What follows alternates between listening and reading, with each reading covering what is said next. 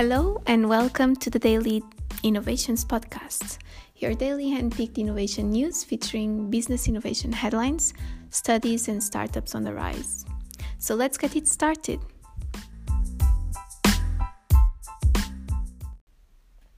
In today's podcast, we will feature a digital advertising study, a tech company that reads furniture and shows you where to buy, an app that lets you buy tickets when the show's already started, how Vodafone is using tech to cut costs, and why Spotify will suspend or terminate accounts that are using ad blockers.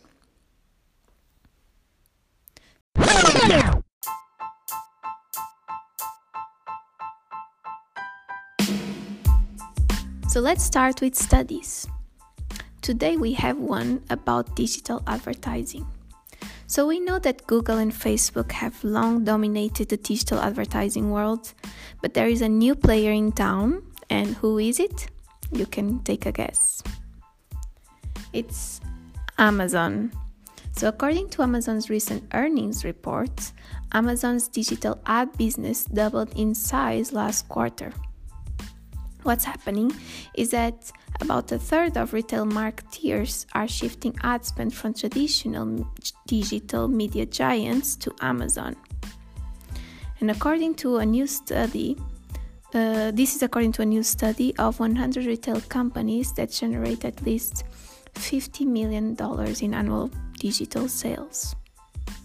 So, retail marketeers already spend 14% of their digital ad spend dollars with Amazon, and half of them are planning to spend more this coming year. Of that increase, 29% of retailers are shifting dollars from Google and 34% from Facebook or Instagram. And this makes sense, uh, retail advertisers say. Uh, they have three reasons for that. So, one, it's a strong return on investment. The second one is the size of Amazon audience, which is significant. I mean, Amazon has 100 million Amazon Prime members and hundreds of millions more that shop at Amazon.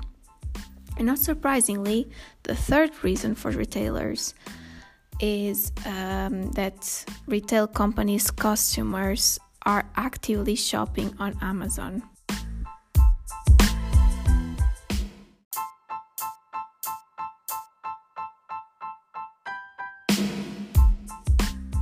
Next, startups. GrokStyle. Have you heard this name? So, they are doing a major breakthrough in tech. Tell me and tell me if you relate to this. One of the things I've always wanted from technology was the ability to point my phone at something or take a screenshot and have it say, here's what that thing is and here's where you can buy it. Do you does it sound familiar to you? So the company called GrokStyle is working to make this lavish consumerist dream come true. It automatically identifies furniture and home decor from just about any picture or angle. And the idea is very simple. You open an app or a web interface upload or take a picture of, say, a chair or a lamp, and you can do it from any angle and style. Then GrokStyle service immediately returns the closest matches, either including the object itself or ones very like it. GrokStyle started in 2015 and in 2017 its founders Kavita Bala and Sean Bell they raised 2 million dollars to grow it which is incredible. And now the company has been snatched up by Facebook to augment its own growing computer vision department.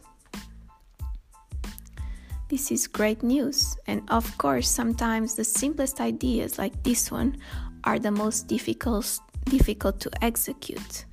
But Bala and Bell, which I hope I'm I'm saying it correctly, they made it work and it was impressive enough that when IKEA saw it at the first sight, they demanded it to be their next release of its apps. So, very impressive. Facebook acquired this company, and the and for Facebook, it, it makes sense for a variety of uh, reasons. First, the company is investing heavily in computer vision and AI. And second, Facebook is also trying to invest in its marketplace and using the camera as an interface for it. For it, it, it fits um, right into the company's philosophy. Next, the ticketing app Game Time. I don't know if you've heard about them, but this this is um, uh, this this app has created um, a feature called last call and they are taking the last minute approach about as far as it can go. This feature uh, allows users to purchase tickets through game time until 90 minutes after an event has started. An event can be sports related or even concerts anything. Well the main good reason for this um, is the fact that the price usually drop a lot after the event starts. And so the founder and CEO, who is called Brett Griffith, he acknowledged that most fans probably aren't interested in just showing up to a concert when it's finishing, but if they have the benefit of a big discount and they still can see a big part of the show, then there is a relevancy on this on this feature. Finally, on news, we have two news. Uh, one which is about Vodafone and the other one about Spotify. So Vodafone, like any other telco giants today, has been urgently seeking ways to trim costs. Not only uh, are its revenues under pressure from smaller upstarts in Spain and Italy, uh, but it's also trying to spend heavily on upgrading its network infrastructure to handle faster 5G data speeds. So, one of their cost cutting ideas was to automate certain internal tasks that are carried out by staff with simply using bots and, in some cases, more sophisticated chatbots. The painful result? The painful result is that fewer people are on payroll. So, Vodafone has, for instance, deployed the so called robotic process automation bots to automate back office tasks like the ones of data entry. And as a result, Vodafone said that in the first first half of 2018 it laid off 900 people. And speaking about revenues, we jump into our uh, last news of the day, which is about Spotify. So we know that a slice of Spotify's revenues comes from ads, and Spotify will take a harder stance on ad blockers in its updated terms of service. So, accounts that use ad blockers in Spotify are facing immediate suspension or termination uh, under the new terms of service, which go into effect on March the 1st. So this has been a, for a long time a headache for Spotify. Uh, in its uh, initial public offering, in fact, uh, they discovered 2 million users and about 1.3% of its total user base at the time that were using ad blockers on the free version.